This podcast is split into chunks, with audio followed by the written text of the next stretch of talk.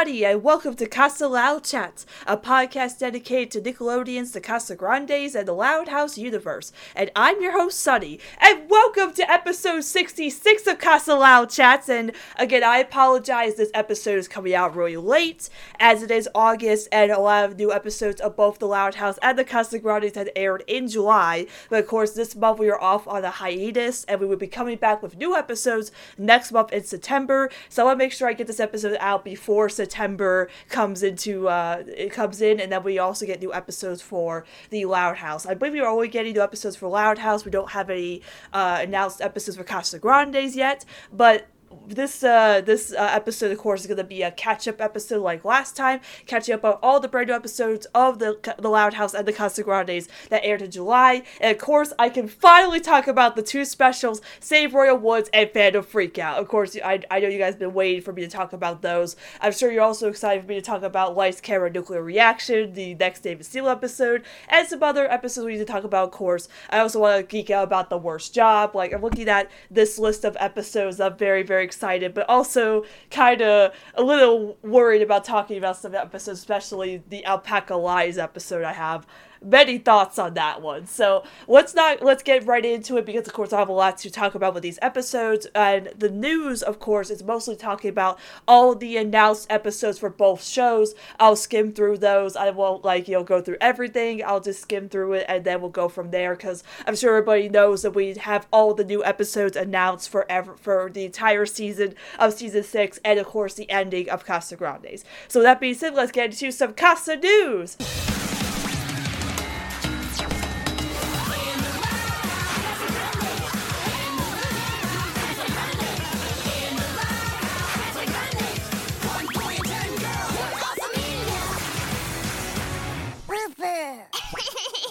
So, like I said at the top of the show, we do have the full set list of all of the episodes for season six of The Loud House and at the end of the Casagrandes. So, I'll go through the Casagrandes as there are four episodes left of season three or the entire show Casagrandes. That is crazy to think about. So, we have, uh, of course, The Odd Father.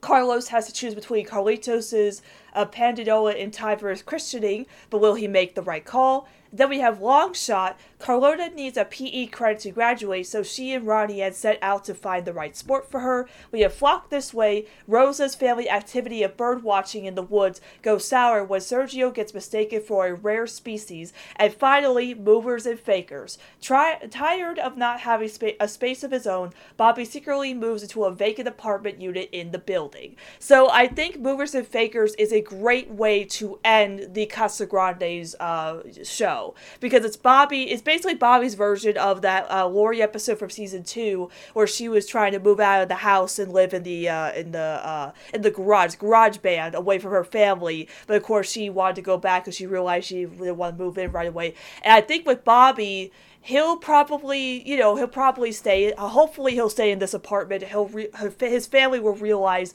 that he just wants his, his, some space of his own. He wants to be away from them, but he won't be too far away.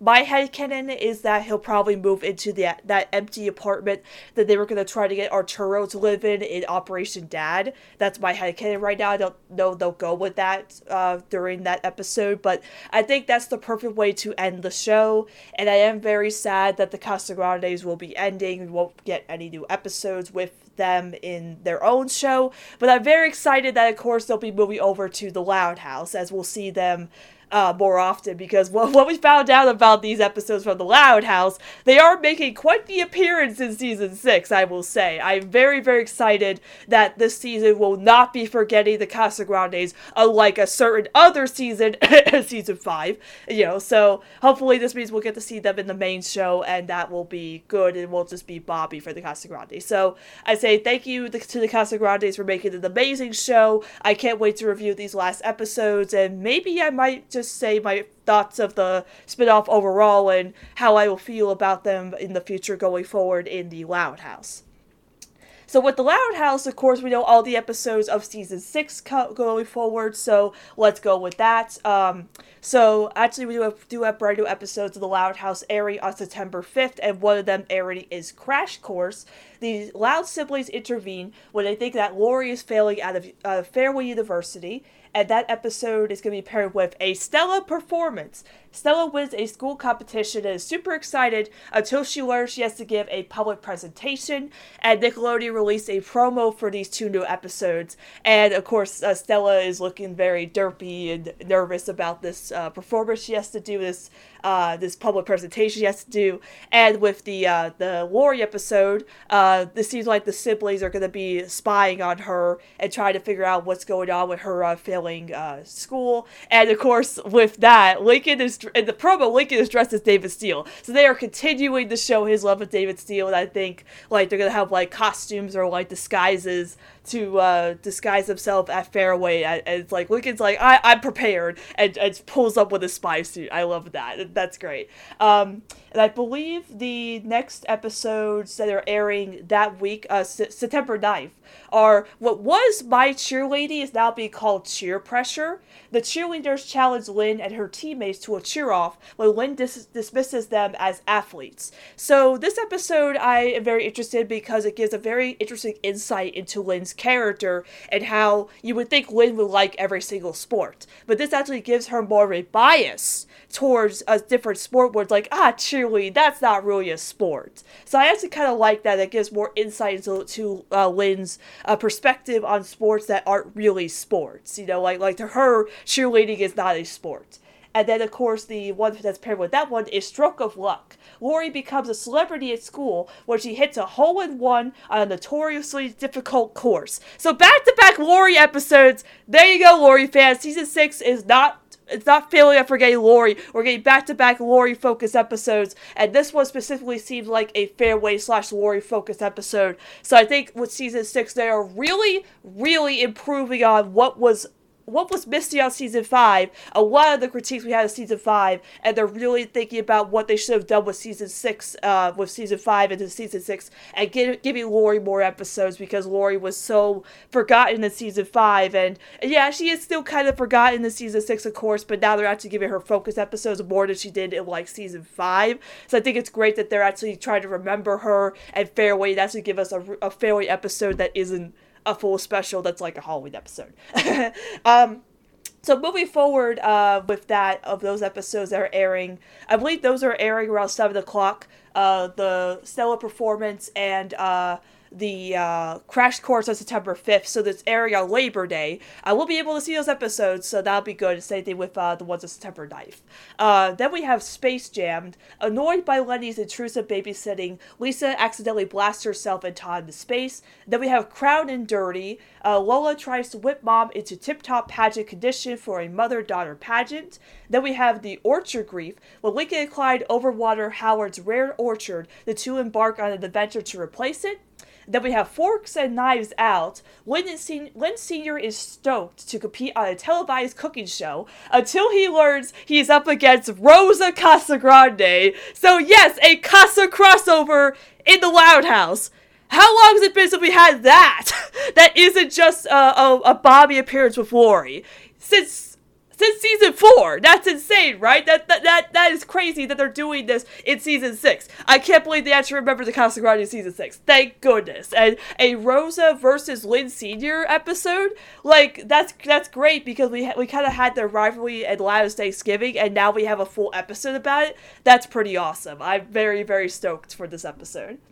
Then the Loud Cloud, tired of mom's sticky note system, Lincoln and Lisa create an app to keep track of the family schedule. Then you oughta know better. Lana creates an auto bo- body shop to try and buy a new bike, but her shop turns corrupt when Flip becomes her mentor. And then the what is the untitled Halloween special, so we don't have a name for this yet, but the Louds team up with the Casagrandes for a Halloween storefront decorating competition, but things get out of hand when they use Lucy's spellbook to make the Mercado extra spooky. So what's crazy about this is that we just had Fan Freakout, which was again a loud Casa crossover in the Casa Grandes that was kind of like a spooky episode, but it's not really a Halloween episode, just has ghosts in it, where Lincoln and Clyde finally, uh, you know, are interacting with Ronnie and Sid. We, have the OT4 finally together in an episode, and I can't wait to talk about the episode. Um, But this is crazy because this is like the second time we've had a Loud Casa crossover that's a, hol- a holiday special. Of course, we had the first one being the Loud's Thanksgiving, but this is a hol- Halloween special, which, of course, the Louds and Grandes have both had Halloween episodes or specials, of course. So now they're coming together to cross over and uh, and work together to to work on a decorating competition. And of course, this means that the Louds are going to be in uh, the city, not the Casagrandes in Royal Woods. So they're going to be helping them with the Mercado. So I assume that means they're helping them with the the haunted Mercado as Roddy and Bobby do every year. So maybe they are trying to you know decorate this um the, the, the Mercado for this competition, and of course it doesn't look right, and they're trying to compete, so they're like, okay, we need help with um with uh decorating the Mercado, and then Roddy and Roddy and or even Bobby hears from and Lincoln that Lucy builds a maze, a haunted maze every year, so it's like, oh, let's get them to help us with the Mercado, and maybe use Lucy's spell book to make things more spooky. Like that will be so cool to just have again a whole special where the Loud de Casa cross over, and hopefully it's not like Curse where they're in the second half rather than the first, or it's like Phantom Freak Out where again Lincoln and Clyde show up in the first act and then we get them through the entire special. Like this is gonna be insane. Just having another Loud Casa crossover in the main show. This is a big moment for the show since like again last Thanksgiving or even like the other Casa, Casa uh, uh, crossovers in the main show. That again season six is not forgetting the Casagrandes. I love that. I just hope this means that Ronnie Anne gets to show up at least more than once this season. You know, you never know what's gonna happen. So I mean, she'll show up in this special, obviously. And uh, if Link is not dressed up as David Steele for Halloween, so Ronnie Anne can see him in the suit, I'll be very disappointed in Loud House. And I hope Lincoln is just not dressed up as Ace Savvy. like, come on, let it be David Steele, please. Just give that to me, and I will not ask for nothing else. Thank you. Um, then pop up the question when the kids discover Myrtle has a shady past, they try to expose her before Pop Pop proposes.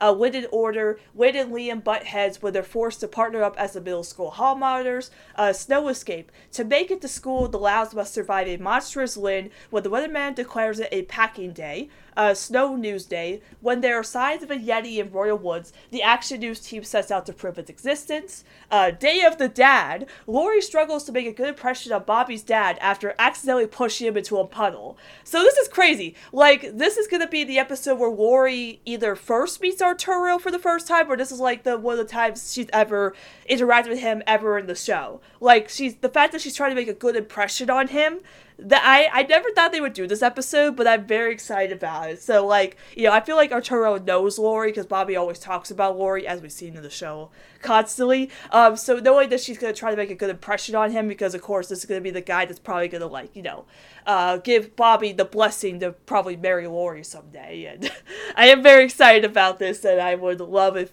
Arturo would ever have an episode like this with Lincoln, if you know what I mean. but you know, I, I'm very excited for this one. This is very, I'm really, I'm really excited about this one. Just to have Lori finally interact with Arturo and what his feelings are of Lori, to, to know if she's good enough for Bobby. I, I, I enjoy seeing that. But after after Alpaca lies, I just hope they don't make him kind of a, a jerk in this one when Lori accidentally pushes him into a puddle.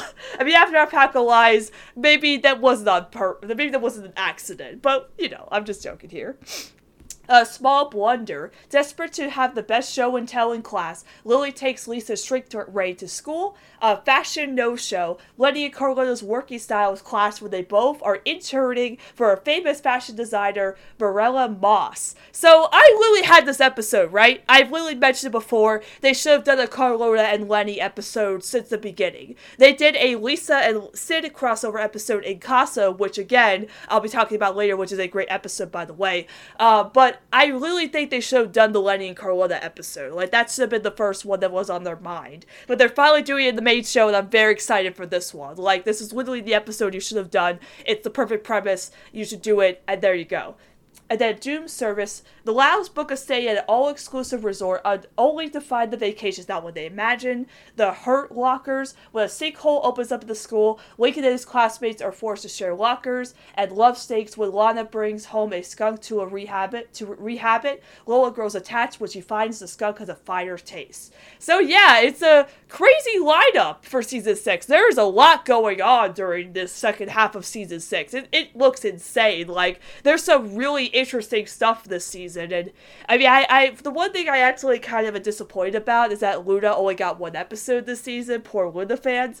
Um, but I am very very excited for the second half of all of these episodes. They all sound very very interesting, and it's gonna be crazy that season six might end very soon. But I don't think that's the case because you know Nickelodeon they'll stretch out things, of course, because Casa still has four episodes to air, and then their show's over, so they kind of have to stretch out things. And but like from, from seeing a lot of these episodes, it seems like they're really, you know, like they're really taking a lot of risk. Like I'm very very excited to see how these episodes will play out and how this season will go moving forward. Because you know this season has done a lot of great stuff, and I think they're really going back to the roots of the Loud House. And I think season six has done a really good job improving on what it, what season five should have done.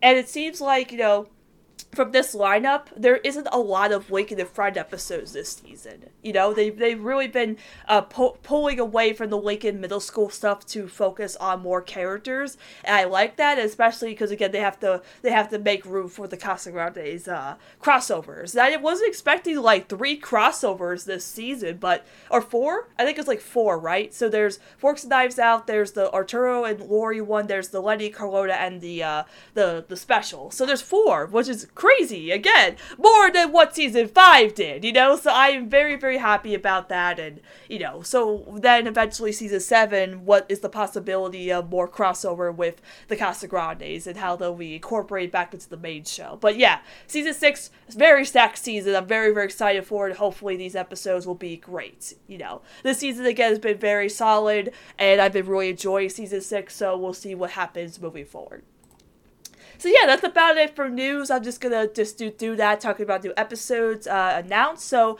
let's jump right into the episode review, shall we? Um, so I have a specific order I wanted to put these episodes in. I don't remember which order these episodes aired, so I'm just going to a specific order that I wrote these down in.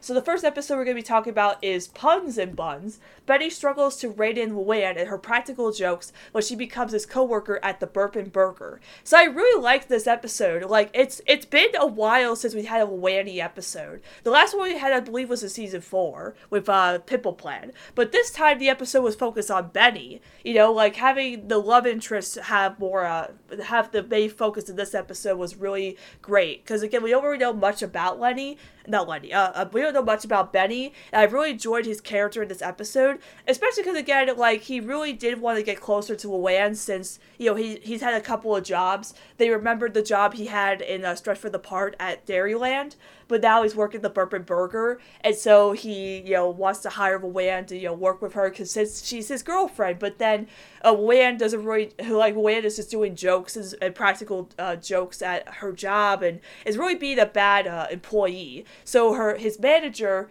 uh, who is named on Andre, yeah, Andre. That's actually a reference to Clyde's uh, second VA, Andre, uh, which is really cool. Um, wants to fire her, but of course Benny doesn't want to fire her because he's she's his girlfriend, and he would feel upset if like maybe she would break up with him.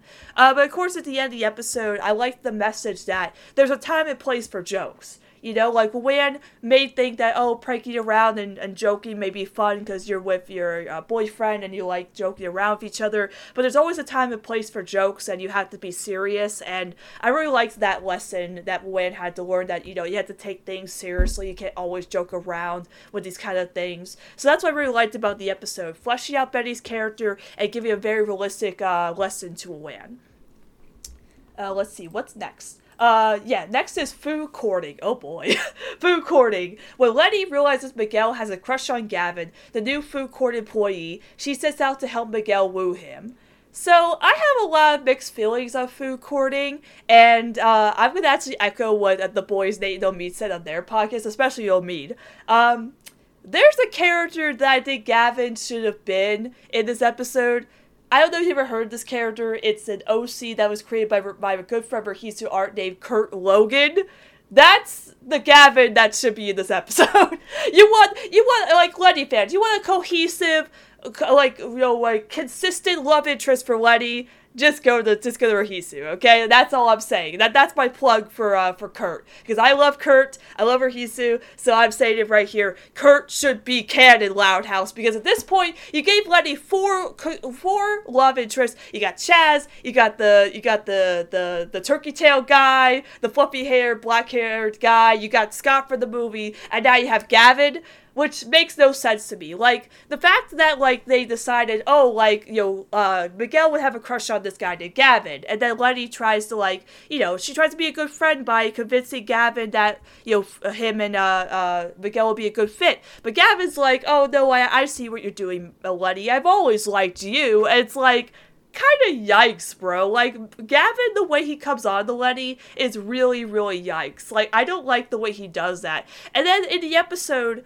Letty is trying to be a good friend by setting, you know, Miguel up with Gavin, but then she's also like, I may also like Gavin too. It's like, where did this come from? Like the fact that Letty starts to like Gavin because G- Gavin is so desperate for a girl to like for for Letty to like him. That's like, oh, I kind of like him too. This came out of nowhere. Like I really don't like the way they emphasize that Letty would like Gavin too. It just doesn't feel right and even at the end where it's like, oh, just get get to know Gavin better, Miguel like gives Letty her blessing to like get to know Gavin better. I'm like, no, we all know that this is the same song and dance with Leni. This is just, just, just this is just gonna be a one off. We're never gonna see Gavin again. It's not gonna be anything. Like I would be shocked if they remember Gavin like season seven. There's no way. With the consistency of Leni's love interest there's no way. She's like trying to compete with Lincoln in terms of forgettable love interests. Well, at least Lincoln has a consistent one. well, two. Okay, let's say two. Um, but you know what I mean. So like with Letty, it's like no, there's they're not gonna do anything with Gavin. Um, I just hope they keep uh, going forward, Felix and uh, uh, Felix and Miguel, because I like at least they they basically did give uh, Miguel somebody that actually did like him from the start. And then the next episode is Lights, Camera, Nuclear Reaction. Uh, Lincoln and Clyde's David Steele movie turns to high stakes, but Lisa builds a nuclear reactor. So yes, this is the the continuing of the David Steele stuff from uh, season five. Which we had season six's Present Danger, of course, which is my favorite episode so far of season six, and I love the continuation of the David Steele stuff with this episode where Lincoln and Clyde were making a unofficial David Steele movie because when Lincoln does the uh, the ad for for flippers like the uh, Flippies, the other, the official drink for the unofficial David Steele movie, and I love the whole opening of Lights Camera Nuclear Reaction. Uh, nuclear Reaction. They make it feel like a movie where they have like the what is it like? They kind of make it look look very cinematic, and I just love the way they do the intro, the David Steele intro, where they have a song like a James Bond uh, opening sequence, and they do it like a James Bond opening sequence. So I really, really hope in season seven we do get like a full on David Steele special where it is like they could do a full title opening sequence parodying a James Bond movie. So this one felt like it. Like Present Danger, we had a little snippet of the song with Lincoln doing the, the, the gun barrel, and it's like, it's David Steele. And then this one was actually like they had more lyrics to it where it's like um like they just uh uh, I forget the lyrics now, but it's like there's a like a longer version of it, and I just love the way Grey DeLisle does the song, and then of course we get the iconic opening shot there with Lincoln uh, driving the car and Clyde is in the car with him, and then of course uh, them posing with Todd, and just just perfect, absolutely perfect. I want them to do a David Steele special or a, a movie, like make make them do the movie. I want to see a David Steele movie, like the Loud House Two David Steele movie should happen. They should just parody a, a James Bond movie. I would love to see it. Um, excuse me. So yeah, I really enjoyed this episode, especially because again it has the pairing up of Lincoln, Clyde, and Lisa. You know, Lisa's the one that built the reactor, and it's like, oh well, you know, she built a real one. He's like, you think that? What? Lincoln was like, wait, that's real? It's like you asked for accuracy, Lincoln. And I love the the running gag where Lincoln's like, you know, there's only one secret agent that can stop it, and his name is, and Clyde's like, oh, Lincoln, Lisa, are we left? uh, secret agent David Steele. and there's one joke in there that like I'm still questioning as to when like uh, they're questioning where Todd could be and in. Lincoln's like, "Oh, good thing David Steele has an international spy network at his disposal. I'll just I'll just uh, forward my our agent and where and, and, and here and then there. I forget what he says, but like I was wondering who was like contacting? Because like, wait, who what who are these uh sources? Like maybe it's Rusty, maybe it's Stella. I don't know. My head headcanon is because I have a, uh, a David Steele AU is that it's Ronaldo, uh, aka Ronnie, and and Carl, Secret Agent Carl. Because yeah, that's my head headcanon.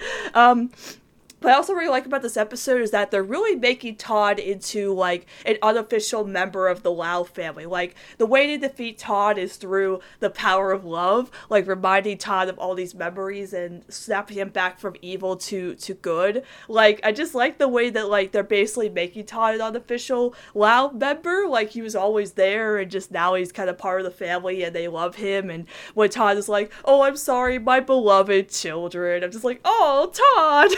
you're making me feel things for a robot. And I also love the little continuity nods of the David Steele continuity, the show. Like when Lincoln is gonna stop the uh the, the reactor, he basically uses uh what is it like? He uses is it pudding shoes or he uses um oh, no, he uses relish shoes? No. Oh my gosh, he uses some sort of dressing shoes, like uses the dressing in his shoes, and it's a callback to Family Bonding when he uses the pudding shoes.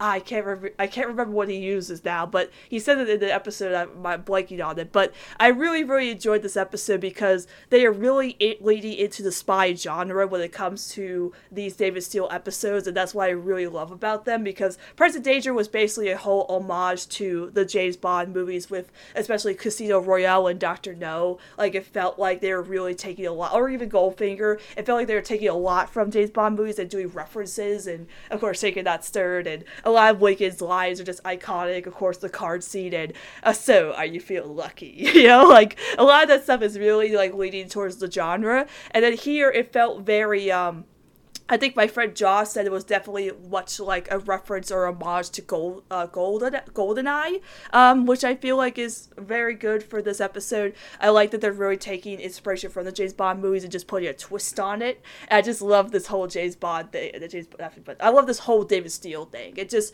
really leads into Lincoln's maturity into becoming David Steele, really embracing this special interest of his now, and you know, it's really, really. Uh, it's really taken off because I just love the way they're embracing the spy genre with these episodes. And again, this the beginning is my favorite part, just like the cinematicness of the beginning with again Todd being the evil robot and Lincoln just going, "Oh, it's you, you, I, uh, uh, what is it, um." Oh, oh, it's you. I should have known. Like that's the same energy as so. Are you feel lucky? you know, it's just like so great. I love it. It's, it's so much, and also having Clyde back as the uh, Agent Alloy, which again is a reference to when they had the uh, David Steele theme song in Present Danger. They call him the uh, what is it? Uh, your alloy your alloy ally, which alloy is a type of iron. So, well, technically, uh, Clyde is Agent Alloy, which is again a pun. So, you know, David Steele, Agent Alloy, you gotta have the puns there. I love it. Like, there's also a pun in the song too, but I can't remember it now. Oh, it's uh, he was, what is it? Oh, it's like the song is like, uh, he's he uh, f- forge the fire from and carbon and iron. it's David Steele. Like I should be like linking the uh, sleep states where and up next David Steele. Just I love it. I love the David Steele stuff. I hope they continue it more. I love the re- little references they've been having in the show for it, but like again in uh in the looks like in the Lori episode he'll be dressed up as that, the sweepstakes one. And in food courting, when Leni is uh, giving uh, uh, Miguel uh, advice to talk to Gavin, she's like, "Oh, this is this is literally David Steele secret spy stuff from Lincoln." I'm like, that's my W right there. uh, so I love it. So uh, I can't wait. I hope they do more, and hopefully we get like a special or and then, uh, what is next? Uh, then next is Save the Last Pants. Rusty tries to bring the fun of Gus's to Duds for Dudes when he's in charge of the store. So I was, I was very excited because Rusty was the only member of Lincoln's friend group to not get a focus episode. He's had focus moments like, of course, in uh, Frame on You and Present Danger, of course, but they've really been stepping up uh, Rusty as a character and giving him his own focus episode as he deserves.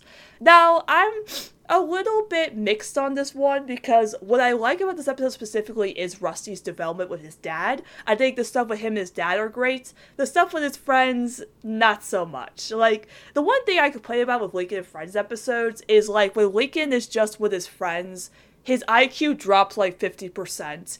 It makes them all kind of like idiots. Like this episode is basically the boys are boys, and Stella just rolls her eyes because she's the only girl in the group, basically. Um, but you know, I think it, it's a good episode just for Rusty's development. I like when he remembers what his dad told him to help uh, Mick Swagger actually buy the pants that were kind of messed up. It's like you'll look good in these. You want the best ones. You know, just remember that they're always you know looking good and stuff or whatever it is. But like it's just a it's just a kind of okay episode. It's not amazing, but it's just good that Rusty got his own episode and I really like Rusty, so I'd say good for him, but it's just an okay episode. Also, I apologize. I sound a little sick. I might be getting allergies, so I apologize for that. Um, so the next episode is uh, Hiccups and Downs. Luna needs to get rid of a nasty case of the hiccups before a big rock competition. So yeah, this is like Luna's only episode this season. I feel bad for Luna fans, but um, this one is pretty good. I would say uh, it's you know pretty pretty decent, but I think the most interesting part. I think my favorite part of this episode specifically is Lynn and Lincoln. what I love about this season, or just uh, anything after Just to Cook, they're basically making Lynn and Lincoln like two idiots that have like the same brain energy. Where like they're like, "Hey, Luna, we're gonna help you with your hiccups by making this full-on contraption where you jump in the pudding." And Luna's like, "Why is there pudding?" And Lynn's like, "Oh, that's just for our entertainment." and it's like, why did these two collaborate on this? I don't get it. But then they're just so excited excited that someone just fell as the pudding and they just start high fiving each other. Like, they're just two dumb brain cell idiots. I think that's really great. Like, I love that they're really fleshing out Lincoln Lynn's developments uh, as a sibling parent. I think that's just that's what they should do moving forward instead of always stinking, stinking, stinking with Lynn. You know what I mean? Um, but I think Luna's stuff is good here. Like majority of Luna's episodes are always kind of the same to me, where it's like, hey, big competition coming up. Oh, something goes wrong. Oh man, what's gonna happen with this competition? But I did like the ending where she did incorporate her hiccups into her music and they won the competition, so that was nice. And also she blushed at Sam, so we got some Saluna. Um, and also I like that her friends, the other two band members got some development too. So it's pretty good, but I think the best part about it is just the siblings helping out Luna. And I like again that they're trying to incorporate the siblings all as a family, helping out one character in episodes more like they did in the past. Then the last one from the Loud House is the Loaf Boat. The Mortician's Club plans Bertrand's escape from the cruise ship his parents work on. So it was nice that they actually brought back some continuity from season 4's Great Mistake, where Bertrand was leaving the Mortician's Club to go on the cruise ship with his parents. And of course, shout out to Nino, who got his little W with another Mortician's Club episode. And I don't have a lot to say on this one, because again, it's a Mortician's Club episode, and I don't really have a lot to say on these ones. I just thought it was pretty okay episode. Nothing amazing, but I did like how his parents basically thought, oh, when we when you said you were dying inside, we thought you were happy. so I like that his parents kind of like embraced Bertrand's, you know, gothness or emo-ness, whatever the word is, I guess gothness, but they really didn't understand he actually wasn't happy on the cruise ship. So, you know, it's hard to say whether I, you know, have much to say on this one, but I just thought it was a pretty okay episode. Alright, so let's jump over to the Casagrande, shall we? As we have a bunch of episodes that aired. Of course, we have back to back Carl episodes, so let's do that. So the first one is Sidekick and Chicken. After hearing about a contest to find El Falcon's next sidekick, Carl becomes El Pollito and tries to win. So I think this is Carl's best episode to date. This really portrays Carl in a better light to me. It's really a lot where this episode shows a lot of Carl's character development throughout the show. We really see a lot of how Carl goes about you know certain episodes where you think he would you know lie or cheat or try to get his way in certain things and that something like the episode the sound of metal kind of does where it goes back to carl's roots as a character this one he actually when he um you know uh, tries to get into this competition, tries to be the sidekick, but ends up losing his other friends, Adelaide and Alexis, which it's crazy to see both uh, uh, Adelaide and Alexis both in the same episode together as they're both like Carl's two true fan- friends now. They both get in into the, the finals and Carl doesn't. You would think with Carl's past actions, he would try to sabotage Adelaide and Alexis' chances to get in, but he actually doesn't do that. He actually tries to find ways to convince the judges that he should be in the competition or be in the finals. He doesn't do anything to sabotage his friends. And in the end, when his friends do rescue him, he actually gives the tape to his friends of them saving him to show to the judges that actually they deserve to win other than him.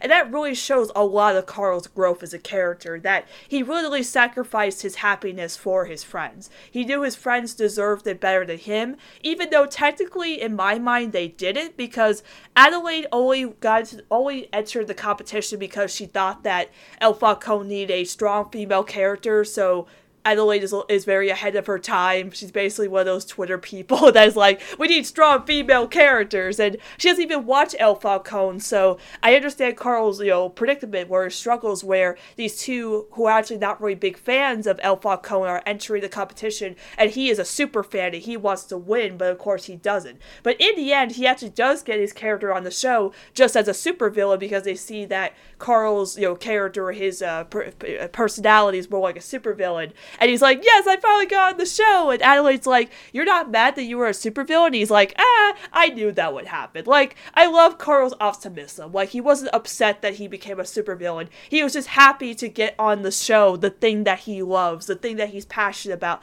Even if he's not the sidekick to his favorite character, he's still on the show starring his favorite superhero. And I think that's an amazing victory for Carl. So I think this is one of Carl's best episodes to date. Probably his best episode, really, in the show. The show, all Carl's growth as a character, showing that you know he doesn't always have to be the one that's scheming and lying and cheating to get his way. He can actually sacrifice things for other people and realize that maybe he doesn't deserve this kind of thing. Maybe other people need to do that and you know grow from that, and eventually he does get what he wants in the end in a very satisfying way. And then Silent Fight. Once Carlitos falls asleep, Carl and CJ must conduct all their playing and fighting, and fighting in absolute silence. So this episode's very interesting. It kind of reminds me of like a silent cartoon or like a Tom and Jerry type thing, where the episodes major- majority of the episodes ver- is very silent, where Carl and CJ are trying to be quiet fighting while Carlitos is sick, and then he, you know, the the uh, Marie, uh, Frida doesn't want them to wake uh, Carlitos up. Uh, what I what I thought about this episode was this should have been like a Casa short. It felt like it dragged a little too long for my enjoyment, even though I love you know CJ of course and Carl. But it felt like if they would have like just had it as a little short, and then maybe it would have been a little better. It's kind of my same feeling for the Lynn Senior episode this season with the cricket. Should have been a short. You dragged it out a little too long. Although the part where they take Ronnie Anne's hoodie and become sheep, I was like what? that was weird. Uh, but yeah, I I don't know. I I don't have a lot of strong feelings on this one. I just think it's a very interesting concept, but not really enough for an episode. I think it should have been just a short. And then kick some butt. Sid faces off against Lisa Loud in Great Lake City's robotics competition. So I have a lot to say on this one. Uh, this one is very interesting because what they did with this episode with Sid's character they basically took Lincoln's plot from season one, uh, making the case, but just gave it to Sid, where Sid feels insecure about how Adelaide's winning all these competitions and trophies for all her, you know, talents and stuff, and Sid isn't getting that recognition. And she kind of vents to to it to Roddy Ann, where it's like, oh, Adelaide's getting all this attention, but I'm not. So Roddy Ann just kind of suggests this competition where it's very contrived the way she just is like, hey, here's a competition, go there, I guess. You know, um, I I kind of wish that Roddy would have found out about the competition through like Lincoln or Lisa hearing about it, but you know, it's like it's nice to have some little Sidani, but then Roddy just never never shows up in the episode again, and she doesn't even go to like support her bestie in the competition that she suggests to her. It's very weird, but I do like that you know that um, Becca goes to support uh, Sid at the robotics competition, showing that Becca does support both of her daughters. And then, of course, uh, Lisa pops up, which the way that uh, that Sid actually knows Lisa was a lot different than I was expecting. Like my bias, of course, was hoping that that Sid would know Lisa based on and talking about Lincoln and his sisters all the time to her, but she actually knew Lisa based on reading her newsletter. So that says a lot about Lisa's kind of ego when she's like writing a newsletter about her, I guess her uh, technology, her science stuff, her robotic stuff. So she's writing a, a newsletter that Sid's a big fan of. So Sid's been a fan of Lisa for a while, so I'm wondering if Sid actually knows that Lisa is Lincoln's sister, and it'd be really funny if like Roddy, like like Sid actually tells Roddy, and oh, I didn't win the competition. Uh, Lisa Loud did. And Roddy is like Lisa Loud. And it's like yeah, you know her. And it's like um Sid, Lisa is Lincoln's sister, and Sid's like oh, huh. I should have figured that out with them having the same last name, but I thought that was just a coincidence. That's my head canon. But I, what I really like about this episode is that again, Sid you know tries really hard to win this competition, but of course Lisa is winning because Todd is pretty awesome. And uh, in the end, like I like that um Lisa does win, but like Lisa was very impressed with what Sid did with her uh with Breakfast Bots. And they kind of hinted that maybe in the future we could see another episode where Lisa and Sid team up to build a robot together. I would love a future episode with these two together. I really like the potential of their friendship, just Sid and Lisa, it, it seems like a very good dynamic, and I like the ending where they both, uh, you know, dance together with Boogie, and Becca, you know, uh, reassures uh, Sid that she isn't she isn't purposely just giving Adelaide attention. Adelaide's a kid, you know, she's what like six, I believe. So it's like, well, Adelaide's a kid, and kids her age want attention like that. So it's not like I'm purposely trying to give her all this attention. She's just a little kid. She gets she she desires that attention, and I understand that coming coming from a parent that might be hard to get both your kids' attention, but when you have little kids like that, they're craving attention because that's how little kids are. They're like me, me, me all the time. So that's how Adelaide is. She's always wanting that attention. And you understand why Sid may be jealous of her one sibling. You know, you understand with Lincoln, for example, that he comes from a big family where all of them are all his ten sisters and he's the one boy, where they all have their special talents and Lincoln doesn't have anything. So you understand that he would feel kind of left out. Where Sid has talents, of course, she's into robotics and she's she's into K- dancing and K-pop and other things. So she has she's multi-talented. Sid, kind of like Lincoln in a way, but she also has her main uh, talent, which is robotics. So you would understand why she's feeling like they're her parents aren't giving her enough uh, you know treatment or spotlight compared to Adelaide who has all these talents and wants all the attention. So I really understand where they, they where Sid came from I like how they were fleshing out Sid as a character throughout the seasons, like Submergency and Prankiversary, giving Sid more insecurities than just being the happy-go-lucky side character for Roddy. And she actually has much more insecurities than that, and I really enjoyed that aspect of it, of fleshing out Sid's character throughout the show. And then Salvador Doggy. When faced with a deadline and no inspiration, Frida ties Frida tries to use Lalo's paintings as her own. So I don't really have a, a lot to say on this episode. I just think it's kind of meh. Although I was very excited for another Frida episode because I love Frida. She's my favorite Casagrande. She's literally my spirit animal, as I cry all the time.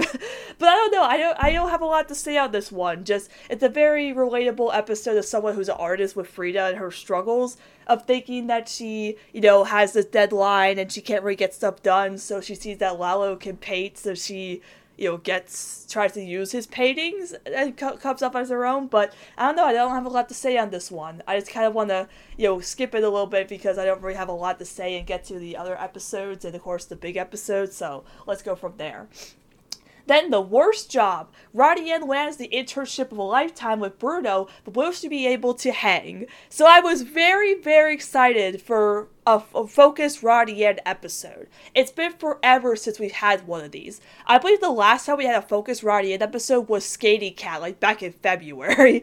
it's been a while, so the fact that they decided to give Roddy Ann a focused episode before the show ended, I was very, very happy about this. I like the idea of it with Roddy Ann doing an internship with Bruno, kind of mirroring what Lincoln did in season two with Intern for the Worst, where him and Clyde interned for Flip, but Bruno was a lot more better than Flip here. Bruno is actually a very good mentor to Roddy, and he gives her a lot of advice and a lot of good tips on how to, you know, survive this internship. I understand the struggle that Roddy Ann goes through, the stress of having to wake up early for a job, doing the same thing over and over, getting like tired and stressed out and bored of a certain part-time job and worrying about it, having dreams about it. Not dreams where I turn into a hot dog, which I was like, Miguel Puga, are you okay over there?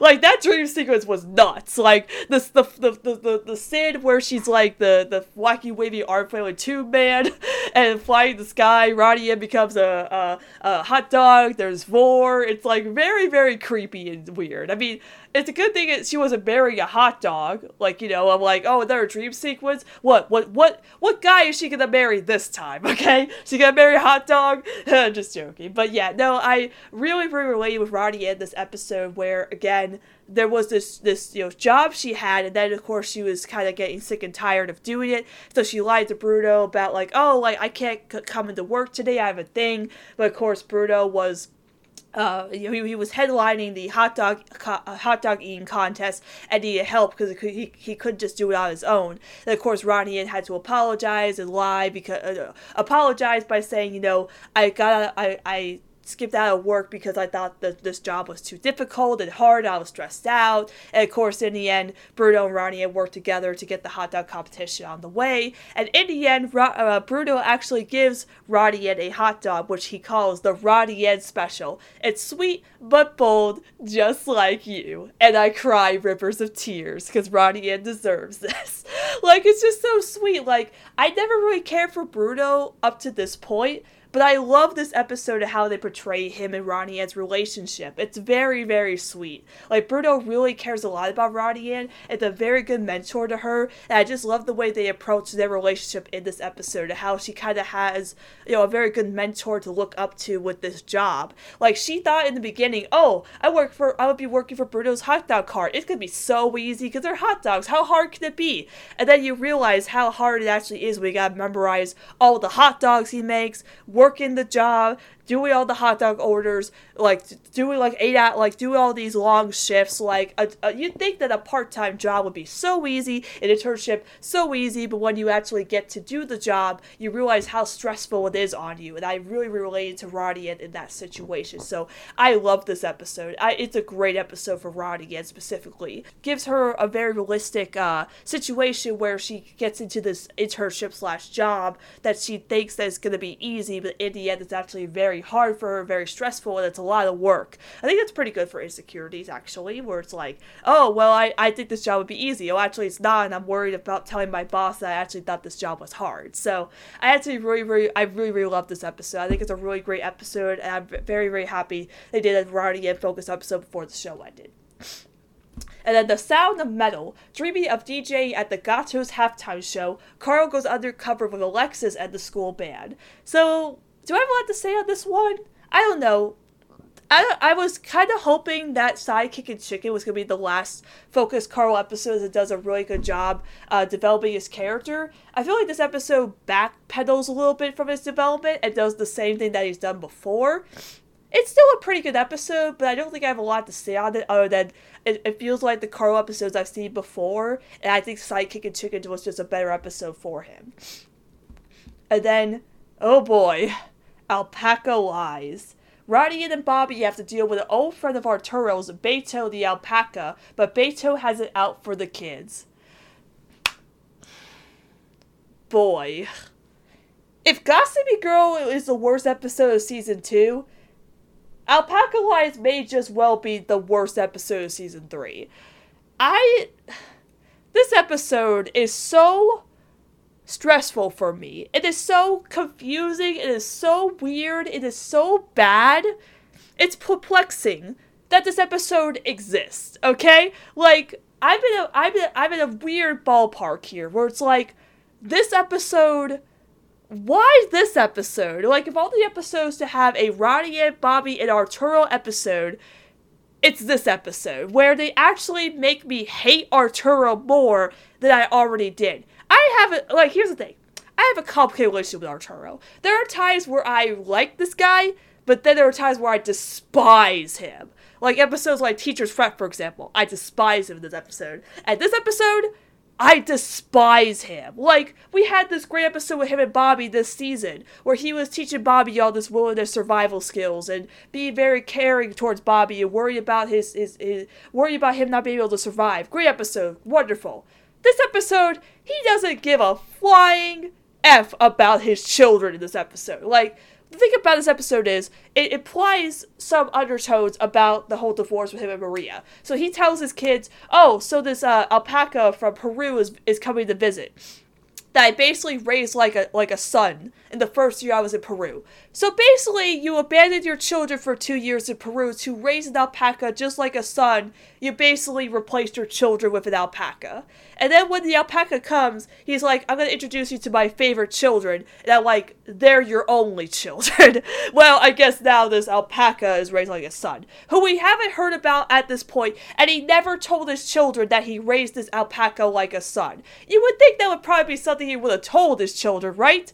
He would have told his uh, the Betos, the one he raised like a son, his about his actual children, and his children about this alpaca he raised like a child, right?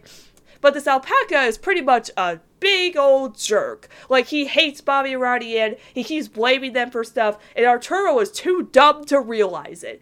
And the thing about this, of course, is that Ronnie and Bobby team up to try to get Betos to do a bad thing so Arturo can see it.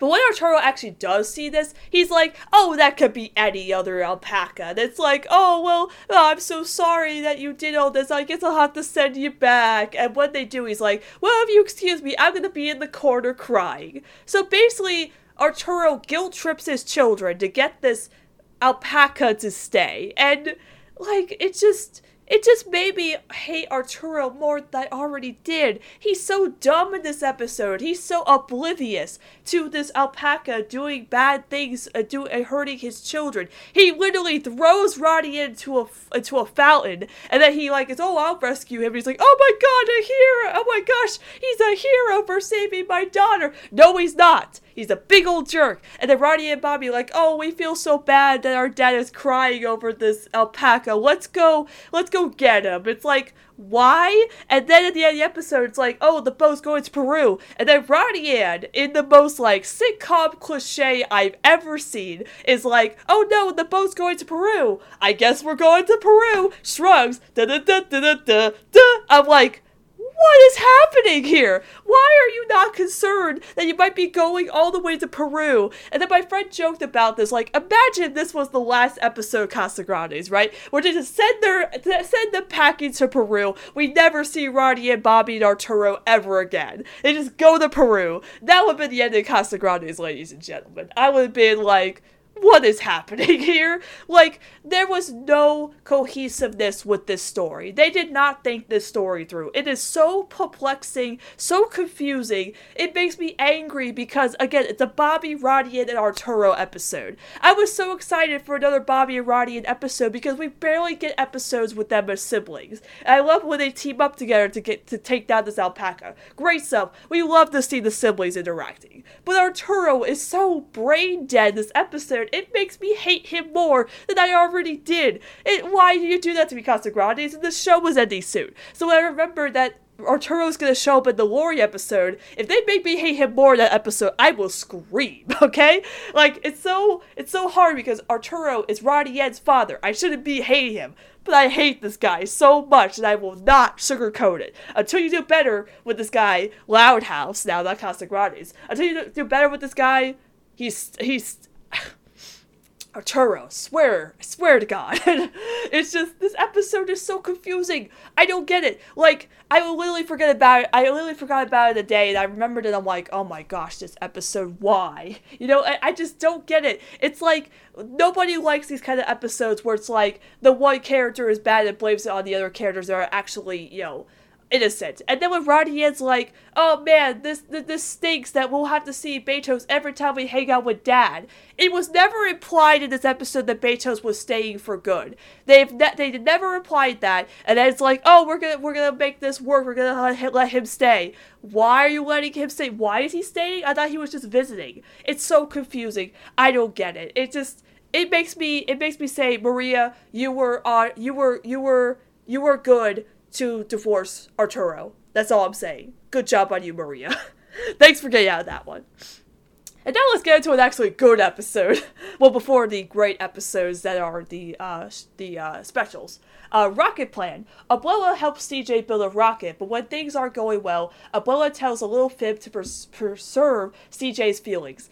I love CJ so much. I was so happy they finally gave CJ a focus episode before the show ends. And I love the way they portray CJ and uh, uh, uh, Hector's relationship in this episode. Hector is so supportive of CJ in this episode.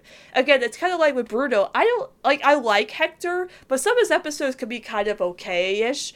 I love the way they, they portrayed his relationship with CJ in this one, where CJ was talking about how he wanted to send a rocket to space, but all his classmates had laughed at him. It's basically confirming my headcanon that CJ has no friends because people make fun of him. And then Hector's like, no, you're a Casagrande. You can do anything. So Hector was really helping CJ build a rocket to send to space. But then, of course, you know, they tried to test it out. It didn't really work. And I love that the family, like Roddy and Carl, uh, I think it's Carlota and Bobby all come to support CJ. I love seeing that. And then Hector buys like a I guess like a fake rocket or a real one to like send to space and then he lies to CJ to, know, preserve his feelings, of course, and then CJ's kind of upset at him. But then they see that actually uh, CJ goes to rescue Hector after Hector gets like trapped on the rocket and sends the other rocket to space, rescuing Hector. And then CJ finally gets to send a rocket to space. But it's like they actually send a rocket to space, and instead of NASA, they call it Casa.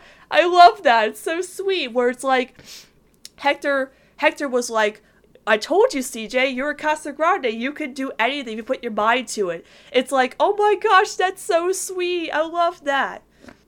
All right, let, us get into the big specials from both shows, shall we? So, Save Royal Woods and Phantom Freakout. Oh my gosh, I have a lot to say on both of these specials, but I think I will have to I will have a lot more to say on Phantom Freakout than I do Save Royal Woods since I haven't seen these episodes in a while, so my memory of, of the episodes are mainly more on Phantom Freakout than Save Royal Woods, so I'll start with Save Royal Woods.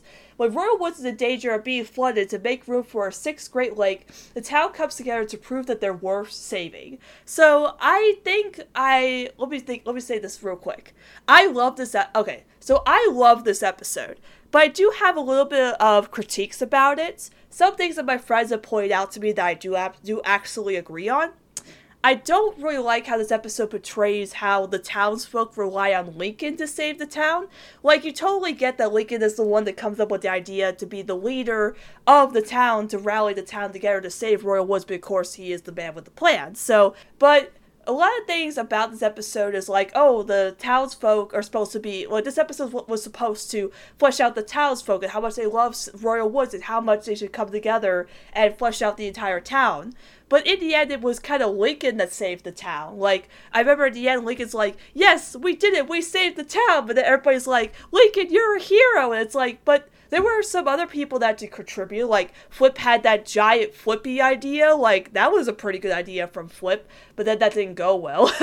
um, and then uh, Lincoln, of course, they tried to. Um, they tried to fake some history, which technically th- this means the Loud House movie is not canon because they're like, oh, Royal Woods has no history, it's just the oak tree. But then we have the movie where it's implied that they're from Scotland, so they kind of do have some history, but you know, Last movie isn't canon now. Um, so they try to like convince uh, the lady that they have some history with, uh, I think it was King George came to Royal Woods and stuff. And of course, the musical numbers in this episode are amazing. This is a this is an actual musical episode compared to like real live music. I love the songs in this. I love the villain song. I love the the song that's basically kind of a Hamilton uh, parody where Lincoln gets to rap. Oh my gosh. Okay, so I do want to say this. Ashton Bishop is iconic, of course, as Lincoln. He is to me the quintessential Lincoln, but I think Brentley Griffin after this episode, like we were all like, oh well, Ashton Bishop is the Lincoln. No one can replace that Lincoln. But after this episode, of Save Royal Woods, and seeing Brentley was actually able to sing like, just like Ashton would, and the way that he was able to rap, of course, in the uh, the rap song, and of course the uh, Right Where We Belong song, amazing. Just like the the the beginning of the Right Where We Belong uh, song, where he's just singing about uh, you know Royal Woods, and then of course that tree ahead's where I first read Ace Savvy comics in my underwear. Just he just absolutely killed it in this episode. Like after that, I was just like, yeah, Lincoln's in good hands now. after that, after that, I saw that and Brentley could sing just like Asher could. So I figured like they probably wanted Lincoln to sing more in the show. So they were like, okay, Asher's out now. We get somebody else. We better get somebody who can sing too. Brentley, can you sing? Yeah, I, I can. All right, you're in. you know, so I absolutely love the way that Brentley sang in this this episode. I wanna I wanna hear the songs again because of course there's supposed to be two shorts that correlate with the Flippy song and the Save Royal Woods music video is supposed to be extended, but they haven't aired them yet officially. They got aired like, on like Nicktoons, and we still haven't gotten those shorts. So hopefully, eventually, they show us those shorts officially on Nickelodeon. But Save Royal Woods is probably my favorite special to date, and that's saying something because my favorite space my favorite special up to this point was Loudest Thanksgiving from season three, and Save Royal Woods knocked that out of the park because one, it was a musical special which I've been waiting for, and it's exactly how I pictured a musical special, unlike uh, Really Loud Music. Two, Lincoln got to sing, sing it, and it was amazing. Three, I love the all all the townsfolk, you know, uh, interacting here, just the, the the animation in this, the animation of when Lincoln gets up on the pole and he's you know spinning around the pole uh, during the song, the Right Where We Belong song. Absolutely beautiful. One of my favorite pieces of animation in the show so far. And of course, the homages to the intro of the Loud House, where Link is in the three corners. And of course, having all the siblings in the blocks right where we, belong. They're all in their distinct colors for the intro. I love that. I just love the color palette in this special, and I love everything about it. Even though, again, I had my gripes where it's, oh, Lincoln is the one that saves the day, not the townsfolk all coming together. I still love the way that this episode was was really handled in terms of being a musical episode, and I really, really enjoyed it. And last but certainly not least, we have Phantom Freakouts. Roddy and the gang, well, technically Roddy and Sid, because it's not Roddy and the gang. Although I guess you could say gang as in Roddy and Sid, Lincoln and Clyde, but this is wrong. It should be Roddy and Sid are going to be in 12 is, 12 is Midnight's new music video. But things go awry when a ghost wreaks havoc in the concert hall. The kids in 12 is Midnight have to find out how to appease the ghost and quick. So yes, this is the big episode. This is the one where finally we get not just Roddy and Lincoln, not just Roddy and Sid and Lincoln, but Roddy and Sid, Lincoln and Clyde all together, the OT4 in an entire special. Casagrandes knew they had to go out with a bang, and this was it. And what I absolutely love about Phantom Freak Out, of course, I'm going to be freaking out because I love this episode. It is probably my favorite special of this entire season.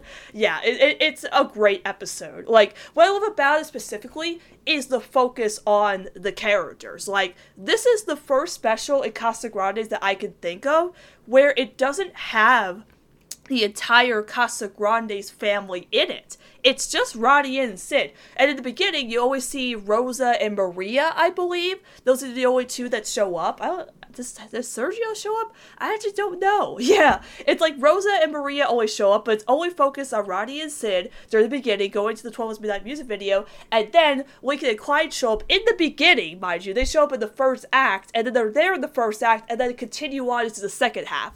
They looked at like what what Curse did in terms of a Casa Casa Loud crossover and fixed that, because in Curse the Louds don't show up until the second part of the episode. Although Lincoln does show up, uh, Lincoln and Lori just show up in the cameo in the first part, but that's a phone cameo. And then they show up in the second half. In this one, Lincoln and Clyde do show up on the phone as a phone cameo, but it's like uh, they were in the city. The thing about it is like they actually don't they actually don't explain why Lincoln and Clyde are in the city because Lincoln is like, oh, hey, Roddy, and Clyde and I are in Great Lake City with your dad. With, with, oh, uh, Clyde and I are in Great Lake City with his dad. You want to hang out later? like, I just imagine, like, Clyde told Lincoln that he's going to the city with his uh, dads for something. Like, maybe they went for, like, a antique convention or something. And Lincoln's like, Great Lake City? And he's like, yeah, can I come? He's like, yeah, yeah, sure, why not? It's like, because I want to see Roddy in. Okay, okay, you can come, you can come.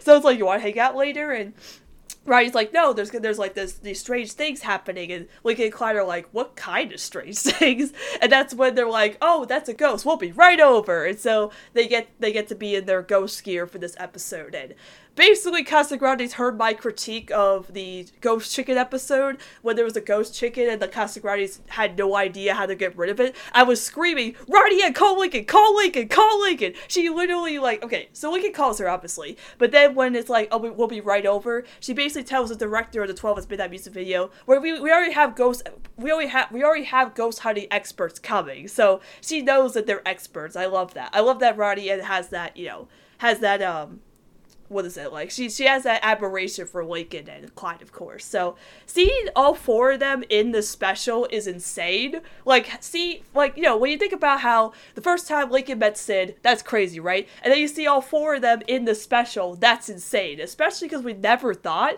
that Clyde would ever be in Casagrande's, and let alone we get an interaction between him and Sid. It's amazing. Like she's asking Clyde, "Oh, who's your favorite band member?" And she's like very excited, and then she's like, "You can tell me later."